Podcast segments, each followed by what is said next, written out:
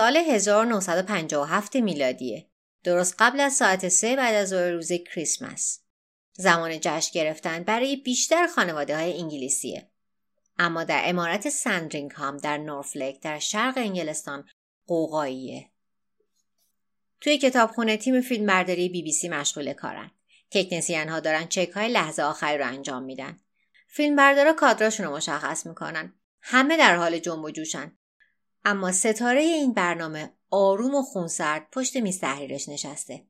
تنها نقطه ثابت این اتاق اونه. بعد از آخرین تمرین ها درخواست می‌کنه که چند لحظه با خودش تنها باشه. تهیه کننده به این خواستش احترام می‌گذاره و عقب میره. مجری برنامه امروزش اولیا حضرت ملک است و برای اولین بار قراره که پیام کریسمسش رو به طور زنده از تلویزیون بخونه. در ماههای اخیر ملکی شروع کرده به مدرنسازی پادشاهی. دلیل اومدن دوربین ها در داخل خونه شخصیش هم در امروز همینه. جدای از ثروت خیره کنندش می‌خواد که مهمون نواز و مرتبط به نظر بیاد. چند تا موی سگ کرگی رو از روی لباس لمه طلاییش جمع می‌کنه. خیلی حیفه که رنگ لباسش توی تصویر سیاه و سفید تلویزیون نشون داده نمیشه. اما حداقل تلالش مشخص میشه. دیگه وقتشه. یه مرد قد بلند میاد و کنار دوربین میسته. یه کمی تو دست و پاه. اما اون پرنس فیلیپه دوک ادینبرا و هیچ کسی قرار نیست که بهش بگه بره کنار. اون زیر لبی برای همسرش موفقیت آرزو می‌کنه. فیلیپ لبخندی می‌زنه و خیلی جیگر داره چون کریسمس خانوادگی الیزابت رو با این برنامه خراب کرده. شمارش معکوس شروع میشه. هفت میلیون خانوار این برنامه رو تماشا می‌کنن.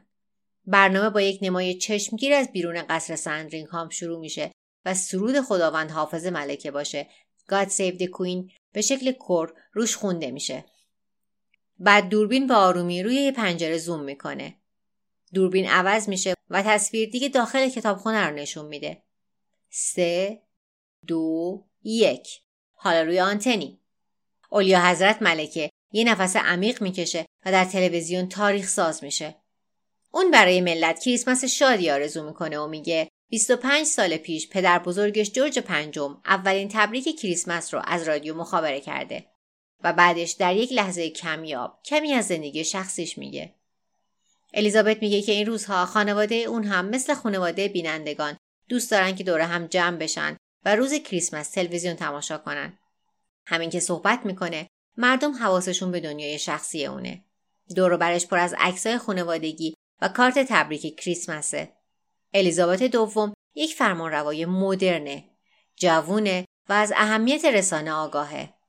اما همچنان امپراتوره. در ادامه حرفاش به یک مسئله کلیدی در دهه 1950 میلادی اشاره می‌کنه. پیشرفت و اینکه چطور باید با اون مواجه شد. الیزابت میگه اینکه شما می‌تونید امروز منو ببینین یه مثال دیگه از سرعتیه که همه چیز داره تغییر می‌کنه. اینکه آدما احساس سردرگمی کنن تعجب آور نیست. تصمیم اینکه هنوز به چه چیزی باید چنگ زد و از چی گذشت سخته. یه سری آدما بدون فکر ایدئال هایی که هرگز کهنه نمیشن رو بدون توجه به دور میندازن. انگار که ماشین های کهنه و به درد نخوری باشن. شاید داره به تکنولوژی اشاره می‌کنه. شایدم ایمان و شاید پادشاهی. هرچی که هست در نهایت از نقشش که مدام در حال تغییر یاد می‌کنه. هرچند اون سربازا رو در میدون جنگ رهبری نمی‌کنه. لردها یا مامورای اجرای عدالت رو تعیین نمی‌کنه. ولی میگه خودش رو وقف این جزیره قدیمی و برادری ملت ها کرده. بخش از صدای اولین برنامه تلویزیون کریسمس ملک الیزابت رو بشنوید.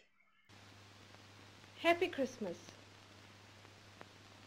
25 years ago, my grandfather broadcast the first of these Christmas messages. Today is another landmark because television has made it possible for many of you to see me in your homes on Christmas Day. My own family often gather round to watch television as they are at this moment. And that is how I imagine you now. I very much hope that this new medium will make my Christmas message more personal and direct. It's inevitable that I should seem a rather remote figure to many of you, a successor to the kings and queens of history. someone whose face may be familiar in newspapers and films, but who never really touches your personal lives. But now, at least for a few minutes, I welcome you to the peace of my own home. That it's possible for some of you to see me today is just another example of the speed at which things are changing all around us. Because of these changes, I'm not surprised that many people feel lost and unable to decide what to hold on to and what to discard, how to take advantage of the new life without losing the best of the old. وقتی که سخنرانیش تموم میشه نگاهش رو بالا میبره و به فیلیپ نگاه میکنه که داره با حرکت سر تاییدش میکنه. اولین حضور زنده تلویزیونیش بینقصه. مأموریت با موفقیت انجام شده. ملکه از سر خوشحالی از ته قلبش یه لبخند می‌زنه. شایدم چون باری از دوشش برداشته شده. نور خاموش میشه و دوربین ها میرن. پیام تلویزیونی کریسمسش انقدر موفقیت بزرگیه که تبدیل به یک رسم سالانه میشه.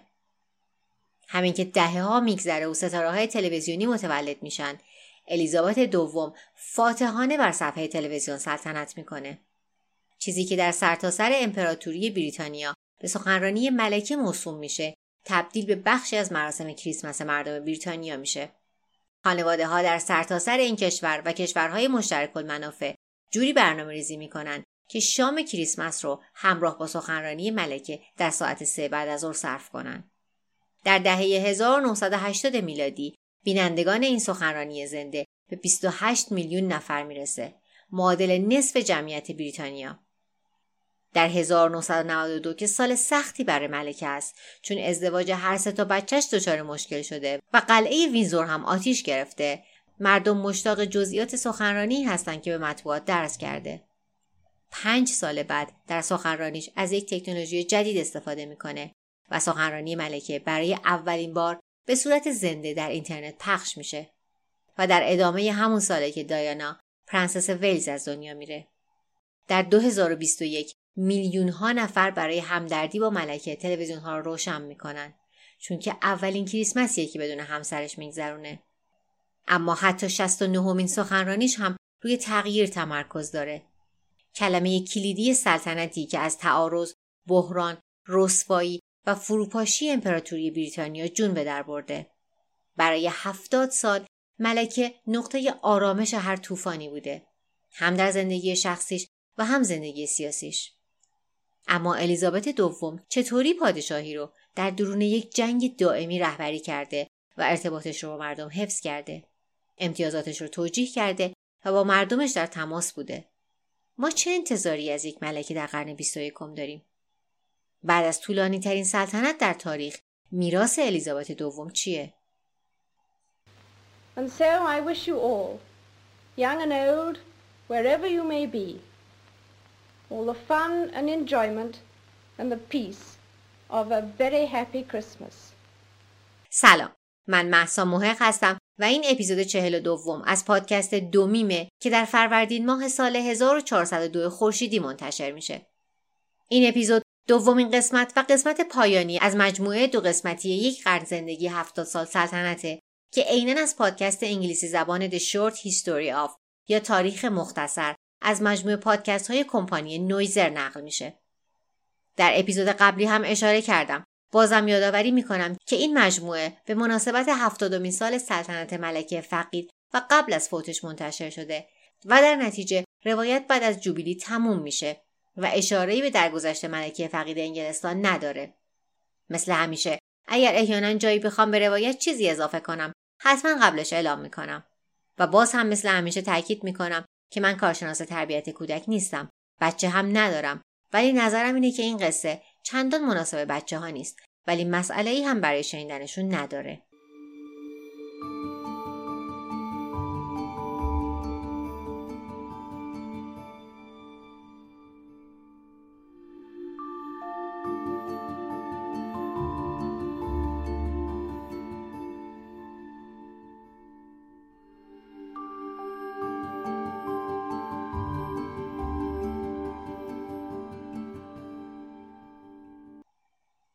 21 آوریل 1947 روز تولد پرنسس الیزابت ولیعهد تاج و تخت بریتانیا. همین که 21 ساله میشه اون با پدرش شاه جورج ششم مادرش و خواهرش به تور آفریقای جنوبی میره. خانواده سلطنتی در یک خانه دولتی اقامت دارن. یه خونه سفید و قشنگ در کیپ تاون. الیزابت همراه پدرش در باغ قدم می‌زنه. روز گرمیه. درختها سایه انداختن و تندی آفتاب رو کم کردن. احتمالا بعد از این پیاده روی استراحت کنه یا با پرنسس مارگارت شنا کنه. اما قبل از همه اینها شغلی داره که باید وظایف اون رو انجام بده. از لحاظ قانونی بزرگترین دختر پادشاه ولیعهد فرضیه heir presumptive. اگر که والدینش یه پسر به دنیا بیارن این وظیفه به اون می‌رسه. اما حالا که مادرش 48 ساله است الیزابت داره برای اینکه روزی به تخت بنشینه تربیت میشه. پدرش برای سالها مرشدش بوده. اون که خودش با لکنت زبان دست و پنجه نرم می‌کنه اهمیت اعتماد به نفس رو می‌دونه. دخترش اولین پیام رادیویش رو در سن چهارده سالگی فرستاده. الیزابت امروز یه بار دیگه همه امپراتوری رو خطاب قرار میده. شنوندگانی که سرجم نیم میلیارد میشن. همین که پدر و دختر قدم می‌زنن الیزابت سخنرانیشو تمرین می‌کنه. این سخنرانی رو یه ژورنالیست معتمد نوشته. کلمات خود الیزابت نیستن ولی حاوی احساساتش هستن. شاید حتی خود الیزابت هم در این لحظه ندونه که تعهدی که در این سخنرانی داره میده زندگی و سلطنتش رو شکل میده. الیزابت پشت یک میز کوچیک مهاگونی میشینه که روی چمن جلوی ساختمون گذاشته شده. روی میز فقط یک ورق کاغذ و یک میکروفونه. پرنسس منتظر لحظه شروع میمونه.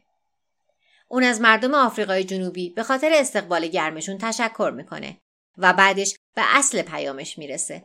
من در برابر همه شما اعلام می‌کنم که تمام زندگی من چه طولانی و چه کوتاه وقف خدمت به شما و خانواده بزرگ امپراتوری ما خواهد بود که همه ما با آن تعلق داریم. اما من قدرت اجرای این امر را به تنهایی نخواهم داشت مگر اینکه شما با من به آن بپیوندید و من اکنون از شما دعوت می‌کنم به من بپیوندید. می‌دانم که حمایت شما بیدریق خواهد بود خدا به من کمک کند تا تعهدم را اجرا کنم و خداوند همه شما را که مایل به شریک شدن در آن هستید برکت دهد بخشی از صدای این سخنرانی رو با هم بشنویم I declare before you all that my whole life, whether it be long or short, shall be devoted to your service and to the service of our great imperial family to which we all belong. But I shall not have strength to carry out this resolution alone unless you join in it with me, as I now invite you to do. I know that your support will be unfailingly given. God help me to make good my vow, and God bless all of you who are willing to share in it. ده سال بعد از اینکه الیزابت این پیام رو در آفریقای جنوبی میده و قولی میده که مسیر حرکتش رو مشخص میکنه پدرش که اون زمان شاه بود دیگه در این دنیا نیست و الیزابت ملکه است. ازدواج کرده و بچه داره و به قولش به خدمت به درستی عمل کرده و ثابت کرده که شخصیتی داره که می‌تونه به وظایفش اولویت بالاتری از خانوادش بده. حتی اگر این باشه که اجازه نده که خواهرش مارگارت با مردی که عاشقشه ازدواج کنه. اون اغلب بچه هاشو تنها می‌ذاره و به همه گوشه های کشورهای مشترک منافع سفر می‌کنه. تنها در چند سال گذشته اون از کنیا، نیجریه، کانادا، برمودا، جامائیکا، استرالیا، نیوزلند و سیلان بازدید کرده. این لیست همینطور ادامه داره. به اینا فعالیت های داخل خاک انگلستان رو هم اضافه کنین. ملکه سنت پدر بزرگ عزیزش رو که بهش می‌گفت بابا بزرگ انگلستان ادامه و هر سال پیام کریسمسش رو به صورت رادیویی میده. وقتی در آگست 1957 یه مردی به نام لورد آلترینهام در تلویزیون ادعا می‌کنه که الیزابت دور از دسترسه براش شوک بزرگیه. لرد قصه ما یه سیاستمدار محافظه کار جوانه و ملکه رو متهم به این می‌کنه که تنها نماینده یه اقلیت اشرافیه در صورتی که باید آینه تمام نمای تمام کشورهای مشترک المنافع و همه بخشهای جامعه باشه. حرفاش از این هم بدتر میشه. میگه که وقتی ملکه در عموم صحبت می‌کنه شبیه یک بچه مدرسه یه پرخاشگره. این حرفاش مردم رو عصبانی می‌کنه.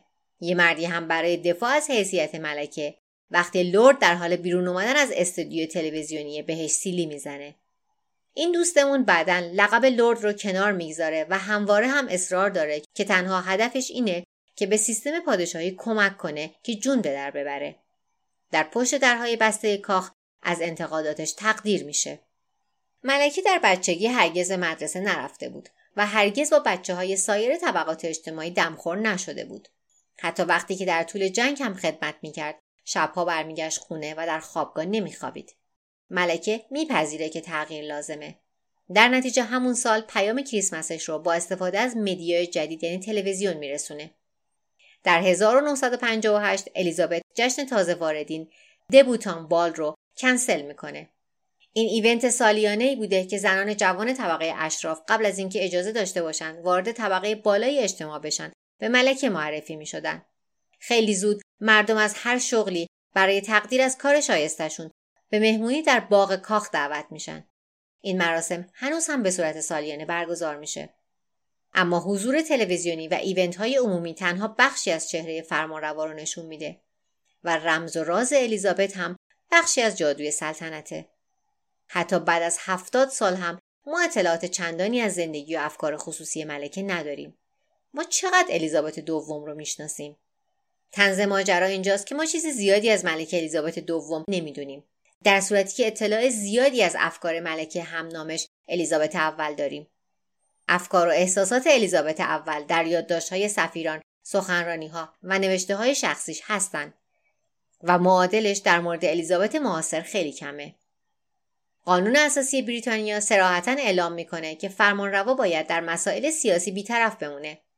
تغییرات اجتماعی فراوانی در هفتاد سال سلطنت الیزابت به وجود اومده.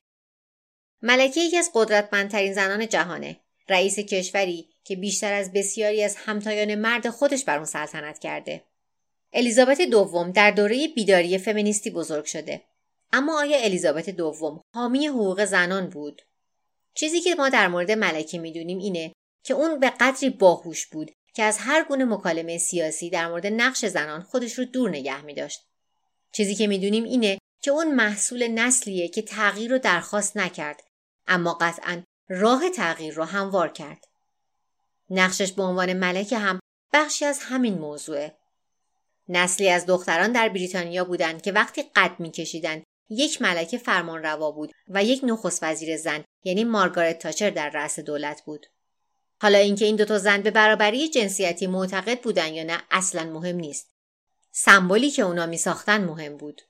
وقتی تاجگذاری می‌کنه یک دختر زیبای جوان سوار کالسکه تلاست. چون زنه و چون جوونه نمود پیشرو بودن داره.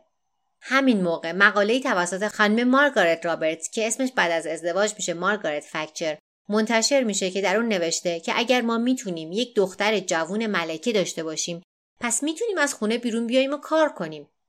الیزابت دوم الگوی فمینیست بود یا نبود شکی وجود نداره که یک زن تأثیر گذار بود و سلایقش در بین عموم رواج پیدا می‌کرد. معروفه که بریتانیایی ها ملتی هستند که حیوانات رو دوست دارن. الیزابت هم استثنا نبود. اون به خاطر سگای کرگیش خیلی معروف میشه. در سال 1933 پدر شاه جورج ششم برای اولین بار یک کرگی به اسم دوکی به خونه میاره. پرنسس الیزابت انقدر عاشق این حیوان خونگی میشه که در تولد 18 سالگیش یک کرگی به اسم سوزان هدیه می‌گیره. سوزان حتی الیزابت و فیلیپ رو در ماه عسلشون هم همراهی می‌کنه. وقتی در 1948 پرنس چارلز به دنیا میاد، الیزابت تصمیم می‌گیره که یک نسل corgi پرورش بده. سوزان دو تا بچه به اسمهای شکر و عسل به دنیا میاره که حیوان خونگی چارلز و پرنسس آن میشن. شکر برای خودش سلبریتی میشه و در سال 1959 عکسش روی جلد مجله Australian Women's Weekly میره. البته که به همراه الیزابت و فیلیپ و دوتا بچهشون در اون زمان چارلز و آن. چهارده نسل از اولین سگ خونگی به دنیا میان و محبوبیت نژاد کرگی در زمان سلطنت الیزابت دوم در انگلستان به شدت افزایش پیدا می‌کنه. حتی پخش سریال تاج هم مجددا محبوبیت این نژاد رو بالا می‌بره. اما همونطوری که پرنس چارلز هم گفته عشق اول و آخر ملکه اسبان الیزابت در سن سه سالگی سوارکاری یاد می‌گیره و تا سن 90 سالگی هم سوار اسب می‌شد این سرگرمی تبدیل به یک تجارت جدی شد و ملکه یکی از صاحبان اسبهای نژاد دار شد اون در سال 2013 اولین فرمانروایی بود که اسبش در Royal Ascot Gold Cup برنده شد. بسیاری معتقدند که علاقه الیزابت به اسب اونو سر پا نگه داشته. در این کار لازم نیست به کسی جواب بده. مهم نیست که در رأس مملکت یا نیست. و فقط دانشش در این زمینه است که ارزشمنده. چیزی که براش شخصی و واقعیه. ملکه در زمینه ظاهر هم استایل خودش رو داشت. مثل اجدادش که ظاهرشون در دربار و در کشور تقلید می‌شد. اما الیزابت دوم به عنوان یک فرمان روا وظایفی داشت. اون بیشتر نمود بیرونی ظاهرش در رابطه با نقشش براش مهم بود تا فشن. کمدش همون اندازه که کاربردیه عمیقا هم سمبولیکه. اون بیشتر رنگهای چشمگیر رو ترجیح می‌داد که به آسونی در جمعیت دیده بشه. و اعتقاد داشت که اگر مردم میان که اونو ببینن باید خودش رو برای اونا مرئی کنه. لباساش معمولا حاوی پیام هستن. از همون زمان شروع سلطنتش لباس تاجگذاریش با گلهایی که سمبل کشورهای مشترک المنافع هستند تزیین شده بودند الیزابت به عنوان کسی که در رأس کشوره اجازه نداشت که نظرات سیاسیش رو ابراز کنه. بعضیا معتقدند که اون به روش های دیگه ای نظرش رو بیان می‌کرده. در زمان بازگشایی پارلمان بریتانیا در سال 2017 میلادی ملکه یک کلاه آبی با گلهای زرد به سرش گذاشته. رنگهای پرچم اتحادیه اروپا. بعضیها این رو به مخالفتش با برگزیت تعبیر کردند سخته که این مورد خاص رو ندیده گرفت. رنگ آبی کلاه و اون گلای زرد کوچیک که شبیه ستاره های زرد پرچم اتحادیه اروپا هستند. هرچند این ادعا توسط جامدار سابق ملکه رد میشه اما با این وجود ادعی سر این تفسیرشون باقی موندن. حالا پرچم اتحادیه اروپا بوده یا نه ملکه نمادین لباس می پوشیده چیزی که پذیرفته شده و بهش میگن لباس پوشیدن دیپلماتیک اما اینکه وسوسه شده باشه که پیامهایی با لباس پوشیدنش برسونه رو کسی در موردش نمی‌تونه با قطعیت نظر بده. باید خیلی عذاب آور باشه که شما به شکل نمادین رئیس کشورید اما هیچ نظری نمی‌تونید بدید. ایده تئوری توته گونه ای که ملکه با لباسش پیام میفرستاده از اینجا نشأت می‌گیره که ما نمی‌دونیم چی فکر می‌کرده و هر چیزی که خودمون فکر می‌کنیم بهش نسبت میدیم. با اینکه ایده های شخصی الیزابت همیشه به خوبی مخفی نگه داشته شده نمیشه همینو در مورد خونش هم گفت. در سال 1992 یه مردی به خودش گفت که در مورد این ملکه معماگونه می‌خواد بیشتر بدونه. ماه جونه و مایکل فیگان سوار اتوبوسه. بیکار و آسوپاسه. اون جایی رو نداره که بره. برای همین بی هدف پرسه می‌زنه و ساختمونای مرکز لندن رو نگاه می‌کنه. همین که اتوبوس از کاخ باکینگهام رد میشه پنجره ها رو با دقت نگاه می‌کنه که شاید ملکه رو پشت یکیشون ببینه. اما ملکه اون روز در محل اقامتش در کاخ باکینگهام نیست. فیگان زنگ داخل اتوبوس رو می‌زنه و پیاده میشه. به سمت باغ کاخ برمیگرده. فیگان دانشجوی سابق دانشکده افسریه. براش سخت نیست که از دیوار اطراف باغ که بلندی چهار متره به اون طرف بپره. وقتی به داخل می‌رسه از روی چمنا به سمت ساختمون قصر میره. از لوله ها بالا میره و از یه پنجره باز میره داخل. نگهبانا متوجهش نمیشن. حالا اون داخل مشهورترین خونه عالمه. توی راهروها پرسه می‌زنه. یه بطری شراب برمیداره و مینوشه و روی صندلی میشینه. وقتی یه خدمتکار بهش تشر می‌زنه فرار می‌کنه. دوباره سوار اتوبوس میشه و تصمیم می‌گیره که وقتی ملکه توی کاخه دوباره برگرده. یه ماه بعد این موقعیت براش ایجاد میشه. نهم جولای هفت صبح فیگان درست همونطوری که دفعه پیش وارد کاخ شده دوباره وارد میشه. حفاظت کاخ از یک ماه پیش سفت و سختتر نشده. با وجود اینکه اون خدمتکار حضورش رو گزارش کرده اما حفاظت کاخ باور نکرده. مزاحم وارد آپارتمان های کاخ میشه. توی مسیرش جاسیگاری شیشه ای رو هم میندازه و میشکنه و دستش بریده میشه. با همون وضعیت دستش وارد یکی از اتاق خوابا میشه. پرده های زخیم رو هنوز کنار نزدن و نور خورشید به اتاق راهی نداره. پرده ها رو می‌زنه کنار. توی اون تخت خواب فوقالعاده لوکس یه زن زل زده. اون زن بلند میشه و توی تخت میشینه و می‌بینه که یک مرد یه غریبه در تاریکی ایستاده. خون از انگشتش میچکه و چیزی شبیه سلاح توی دستشه. ملکه این مرد رو نمی‌شناسه و قبلا هرگز توی زندگیش ندیدتش. اون جولی پولی و پا است و تا خرخره پر از الکل. مرد توی اتاق قدم می‌زنه و میاد لبه تخت خیلی آروم دستش رو چک می‌کنه.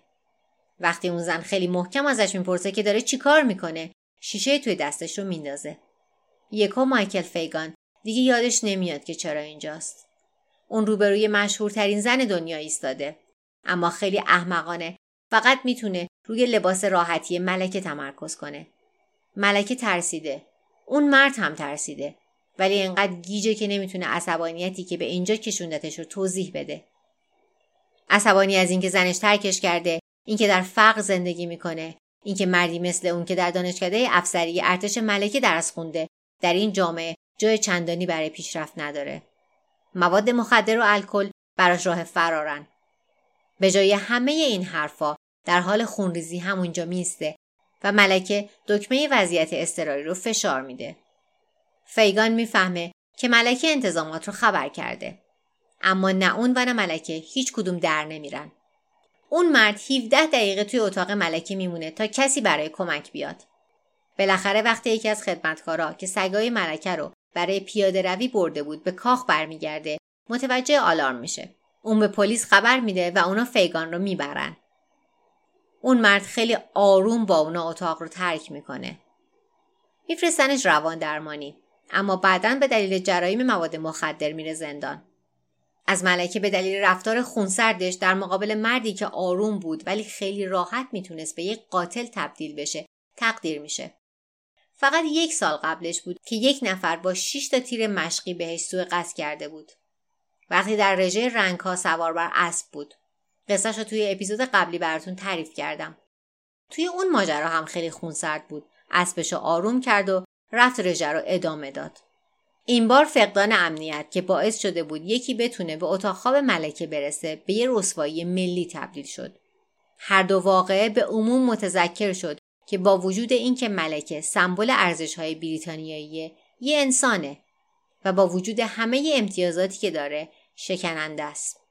یک دهه بعد از اینکه مایکل فیگان وارد کاخ میشه، یک رشته اتفاقات خانوادگی باعث میشه که یک بار دیگه شکنندگی ملکه به چشم عموم مردم بیاد. سال 1992 سال وحشتناکیه پر از چالش های شخصی که روی سالگرد سلطنت یاقوتیش سایه میندازه. بذارید داخل پرانتز در مورد انواع جوبیلی ها توضیح بدم. سالگرد نقره یا سیلور جوبیلی به مناسبت 25 مین سالگرد سلطنت ملکه است. روبی جوبیلی یا سالگرد یاقوتی به مناسبت چهلمین سال. گلدن جوبیلی یا سالگرد طلایی به مناسبت پنجاهمین دایمن جوبیلی یا سالگرد الماس به مناسبت شستمین سفایر جوبیلی یا سالگرد یاقوت کبود به مناسبت 65 سال و پلاتینیوم جوبیلی یا سالگرد سلطنت پلاتینی به مناسبت 70 سال. پرانتز بسته. سال 1992 سال وحشتناکیه پر از چالش های شخصی که روی سالگرد سلطنت یاقوتی سایه میندازه. سالی که باید چهلمین سالگرد سلطنتش رو جشن می‌گرفت ازدواج بچه هاش به فاجعه منجر میشه در یک سخنرانی در گیلدهال لندن در 24 نوامبر 1992 با بیانی خشک میگه سال 1992 سالی نبود که با شادی بهش نگاه کنم و به قول یکی از خبرنگاران دلسوز سال وحشت بود. اینجا از عبارت لاتین انوس هوریبیلیس استفاده می‌کنه که معادلش رو من سال وحشت ترجمه کردم. 1992 is not a year on which I shall look back with undiluted pleasure. In the words of one of my more sympathetic correspondents, it has turned out to be an annus horribilis. در ماه مارس اون سال کذایی پسرش اندرو از همسرش جدا میشه. در ماه آوریل دخترش پرنسس آن از شوهرش جدا میشه. در ماه جون یک کتاب منتشر میشه که در اون پرنسس دایانا ادعا کرده که پرنس چارلز همیشه عاشق یه زن دیگه بوده. در ماه آگست 1992 روزنامه های عامه پسند بریتانیا چیزی منتشر کردند که جمع همه این رسوایی ها رو باید ضرب در دو کنیم. عکس هایی با بالاتنه برهنه از همسر پرنس اندرو سارا دوشس یورک منتشر کردند. و بعدش گزارش یه ژورنالیست سرافکندگی عمیقی برای دربار ساخت. در شب سال نو 1992 یه خوره رادیویی آماتور روی خط دایانا رسید و یک مکالمه تلفنی بین پرنسس ویلز و دوست دوران کودکیش جیمز گیلبی رو ضبط کرد. در این مکالمه خصوصی عروس ملکه از این صحبت می‌کنه که زندگی توی قصر براش مثل شکنجه است. اما چیزی که رسوایی به بار میاره اینه. بیشتر از 15 بار گیلبی از یک اسم خودمونی نامناسب برای دایانا استفاده می‌کنه و بهش میگه Squidgy به معنی ماهی مرکب.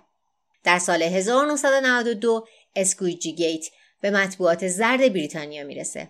داخل پرانتز بگم که بعد از رسوایی واترگیت در انتهای وقایعی که باعث رسوایی شده یک gate اضافه می‌کنن و این gate معنی رسوایی میده. Squidgy gate یعنی رسوایی Squidgy. پرانتز بسته.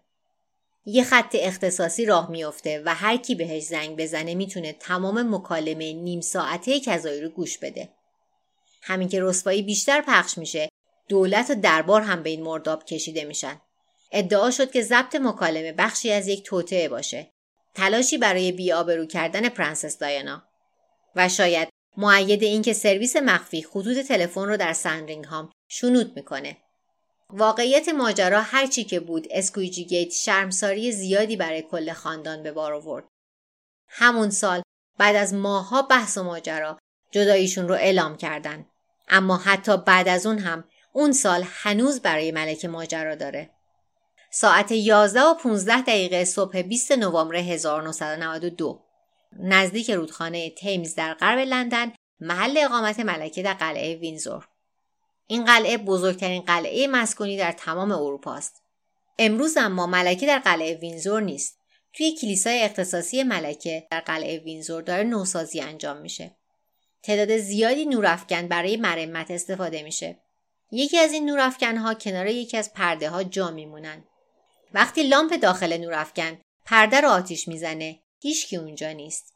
اولین بوی دود آتیش به مشام هیچکی نمی‌رسه. آتیش شعله می‌گیره و همه پارچه ها و ابریشم ها رو میسوزونه هیچکی داغی آتیش رو حس نمی‌کنه ظرف چند دقیقه آتیش به سقف بلند کلیسا می‌رسه این ساختمون در سال 1842 ساخته شده و هیچ نوع سیستم ایمنی مدرنی نداره زمانی که شعله ها دیده میشن آتیش دیگه غیر قابل کنترله.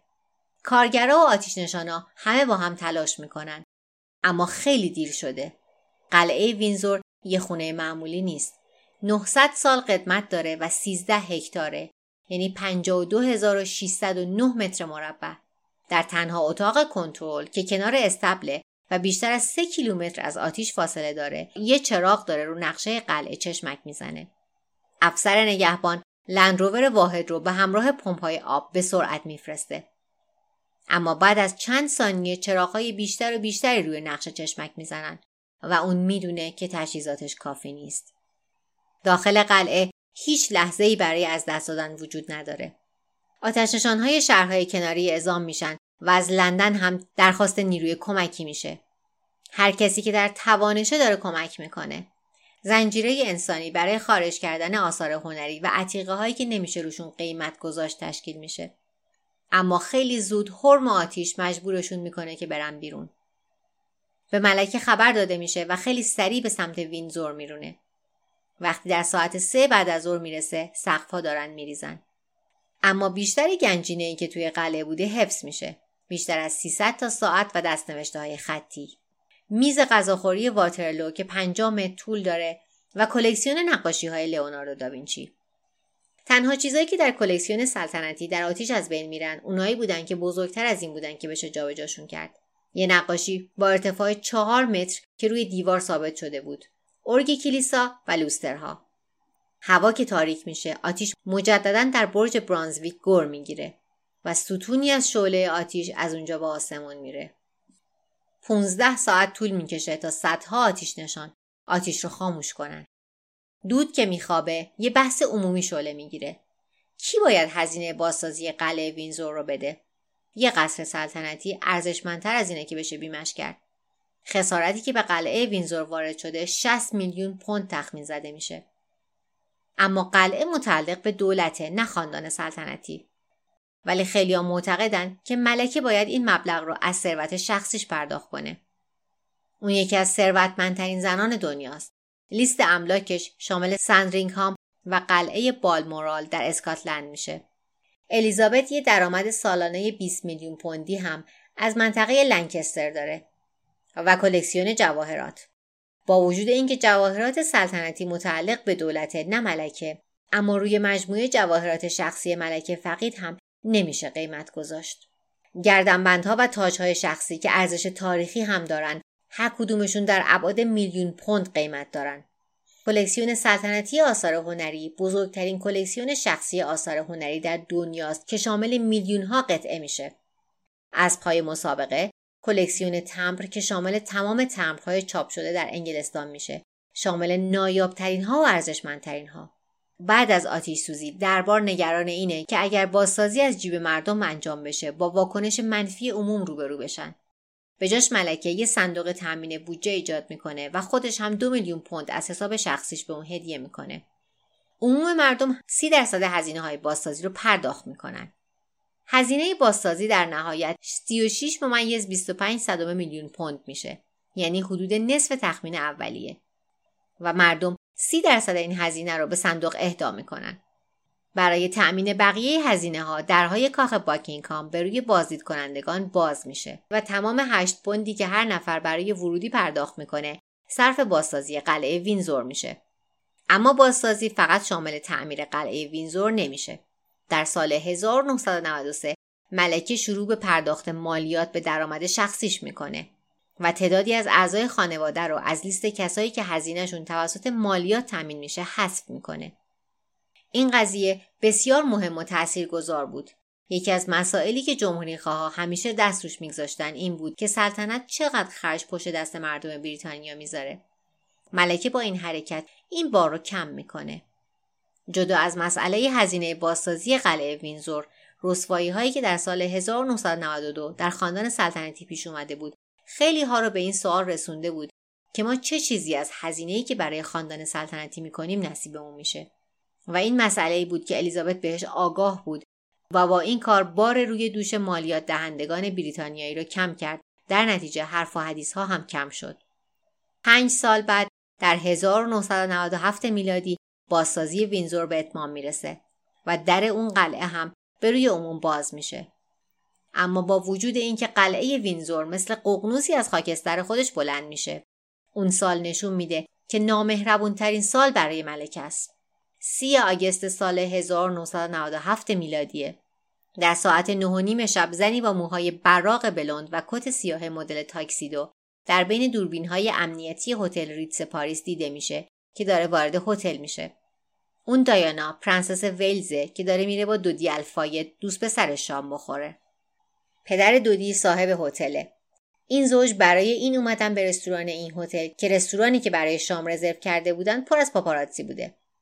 رابطه دایانا با پسر پلیبوی یه میلیونر مصری آخرین رسوایی خاندان سلطنت بریتانیا است مطبوعات اونا رو سایه به سایه دنبال می‌کنن با اینکه دایانا پنج ساله که از پرنس چارلز جدا شده و یک ساله که طلاق گرفته یه هفته به دلیل فعالیت های خیرخواهانش و یک هفته به دلیل ماجراهای عشقیش روی جلد مجله هاست. بعد از شام دایانا و دو مرد دزدکی از در پشتی ریتس بیرون میرن که اسیر عکاسا و خبرنگارایی که جلوی در جلویی تجمع کردن نشن. کمی قبل از نیمه شب اون به همراه دوست پسرش سوار عقب یک مرسدس بنز مشکی میشه. بادیگاردش ترور ریس جونز هم صندلی جلو میشینه. اون تنها کسیه که کمربند ایمنیشو بسته. مرد سوم راننده است. آنری پال که از پرسنل انتظامات هتل ریتسه آنری پال هم آبجو خورده هم ویسکی درصد الکل خونش سه برابر مقدار مجاز برای رانندگی در فرانسه است. قرص ضد افزردگی پوزاک هم در بدنش پیدا میشه. با وجود این مخلوط خطرناک سرعت ماشین رو بالا می‌بره که عکاسا نبیننشون. فقط دو دقیقه از این سفر گذشته که آنری پال متوجه میشه پاپارازی دنبالشونه. یکو موتورسیکلت ها دورشون می‌کنن و دور ماشین میچرخن. دایانا سرش رو پایین میاره. آنری پال با سرعت وارد تونل پل آلما در امتداد رود سن میشه. 23 دقیقه از نیمه شب گذشته که نگاهی به آینه میندازه. پاپاراتسی از مرسدسی که موتوری بسیار قوی داره عقب میمونن. وقتی نگاهش به جلو برمیگرده دیگه زمان کافی نداره که ماشین رو جوری هدایت کنه که به ستون سیمانی که ماشین داره با سرعت بهش نزدیک میشه برخورد نکنه. ماشین با کله می‌خوره به اون ستون. وقتی مامورای اورژانس می‌رسن صحنه ای می‌بینن که درش یه ماشین کاملا ویرون شده. دو نفر از اون چهار نفر در جا از دنیا رفتن. دودی الفاید و آنری پال. دایانا و ترور ریس رو از زیر آوار بیرون می‌کشن و می‌برن بیمارستان. اون بادیگارد جون به در می‌بره. اما جراحا نمی‌تونن. آخرین مسافر اون مرسدس رو نجات بدن. در ساعت چهار صبح به وقت فرانسه مرگ دایانا پرنسس ولز اعلام میشه. اون فقط 36 سالش بود. اون طرف کانال مانش در انگلستان. وقتی مردم در صبح روز یک تعطیل عمومی از خواب بیدار میشن خبر رو میشنون. در لحظه مردم واکنش نشون میدن. شوهر سابق دایانا پرنس چارلز در لحظه به پاریس پرواز می‌کنه تا پیکر دایانا رو در بازگشت به انگلستان همراهی کنه. قبل از طلوع خورشید سوگواران خودشون رو به قصر کنزینتون میرسونن. در همون روز بیرون کاخ باکینگهام هم پر از دسته های گل میشه و به زودی با حجم عظیم گلها شبیه دریایی از رنگ میشه و بدل به یک مراسم یاد بوده خود جوش میشه. تخمین زده میشه که 60 میلیون شاخه گل در طول هفته آتی در بیرون کاخ گذاشته میشه. و وقتی ملکه که بعد از شنیدن خبر فوت دایانا در قلعه بالمورال میمونه و به لندن نمیاد مردم عزادار شاکی که چرا پرچم در کاخ باکینگهام به حالت نیمه افراشته در نیامده با وجود اینکه برنامه های رسمی کاخ فقط وقتی ملکه در کاخ حضور داره انجام میشه. اما در چنین زمانهایی مردم خیلی پروتکل براشون مهم نیست و بهش توجه نمی‌کنن. نیمه افراشته نشدن به دلیل عزاداری به کوچیک شمردن پرنسس تازه در گذشته تعبیر میشه. غم به عصبانیت بدل میشه و ملکه رو هدف می‌گیره. در رابطه مردم با ملکه پستی و بلندی هایی وجود داشته. اینجوری نبوده که علاقه و احترام مداوم باشه. گاهی مثل زمان فوت دایانا در 1997 این رابطه دچار بحران شده. مرگ دایانا مشتی به صورت سلطنت بود و خیلی ها پیش بینی کرده بودند که این آخر کار این خاندانه. ملکه چند صد کیلومتر از لندن دوره و در اسکاتلنده. داره پسرای نوجوان دایانا را تسلی میده و قرعه به نام نخست وزیر بریتانیا تونی بلر میفته که مردم رو آروم کنه. چند ساعت بعد از این تراژدی بلر خیلی دست پاچه پشت پاکت نامه یه سخنرانی می نویسه و دوربین های تلویزیون به محل اقامتش میان. وقتی داره جلوی دوربین صحبت می‌کنه دایانا رو People's Princess پرنسس مردم یا پرنسس مردمی خطاب می‌کنه. با این حرفش محبوبیتش افزایش پیدا می‌کنه. درست زمانی که محبوبیت ملکه سقوط می‌کنه. خاک سپاری دایانا در 6 آگست 1997 میلادی انجام میشه. تخمین زده میشه که دونیم میلیارد نفر این مراسم را تماشا کردند. با اینکه ملکه به قصر برگشته و در عموم هم در مورد غم از دست دادن دایانا صحبت کرده برای بسیاری از سوگواران هم خیلی دیره و هم کافی نیست. یکی از روزنامه ها در صفحه اولش یک عکس از ملکه با این عنوان منتشر می‌کنه. به ما نشون بده که اهمیت میدی. دایانا تقریبا سلطنت رو به زانو در آورد عکسالعمل منفی مردم نسبت به خاندان سلطنت در ماجرای دایانا حتی قبل از مرگش هم وجود داشت.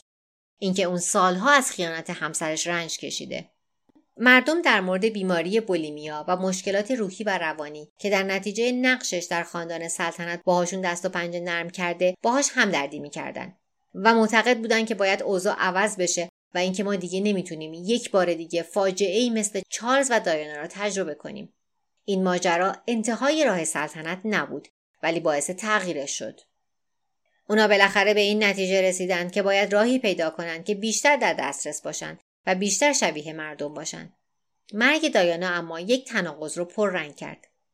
در طول زندگیش بیشتر اوقات به دلیل اینکه بلند بلند در مورد مسائل خانوادگیش حرف می‌زد و همچنین رابطه هایی که داشت سرزنش می‌شد و می‌گفتند که اون چهره ولیعهد رو داره مخدوش می‌کنه.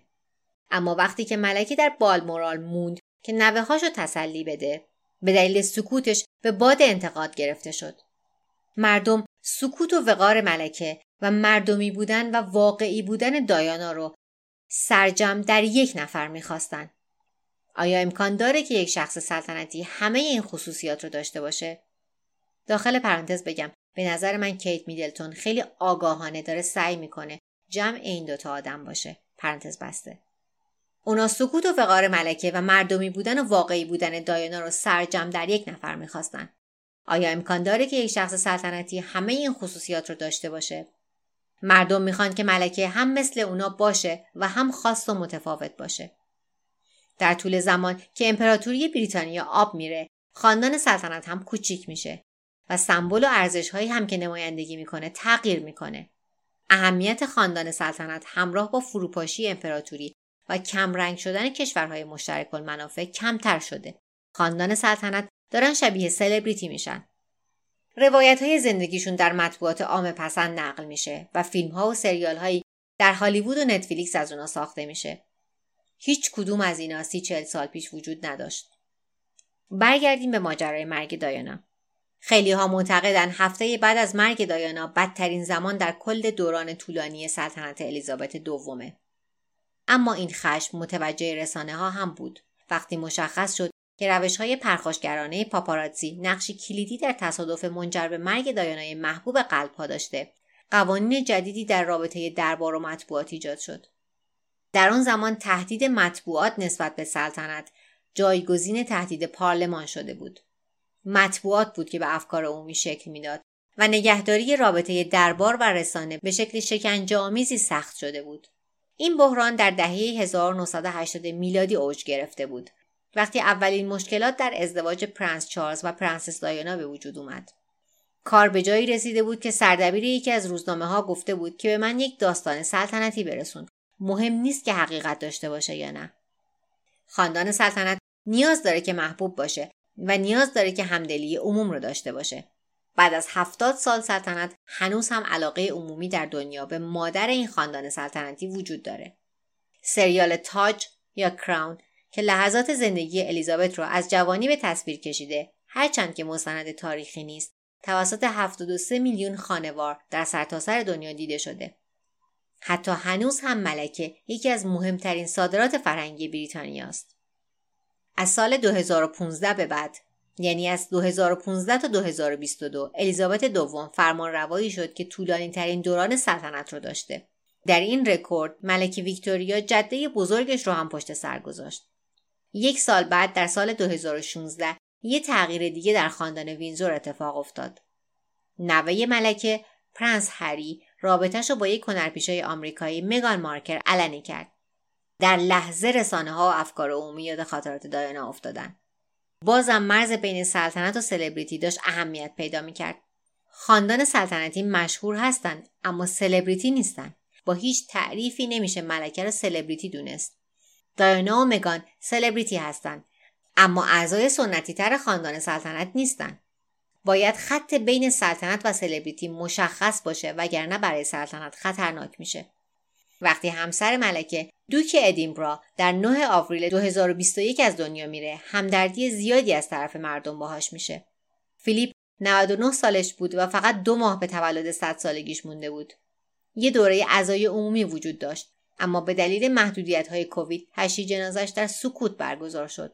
تصویر ملکه الیزابت که در کلیسای وستمینستر تنها در عزای شوهرش نشسته در همه مطبوعات دیده میشه. شوهری که یک بار گفته بود قدرتش و دلیل موندنشه. Her strength and her stay. ازدواج اونا شراکتی بود که به خوبی کار کرد. کمی طول کشید تا پرنس فیلیپ نقشی برای خودش بتراشه.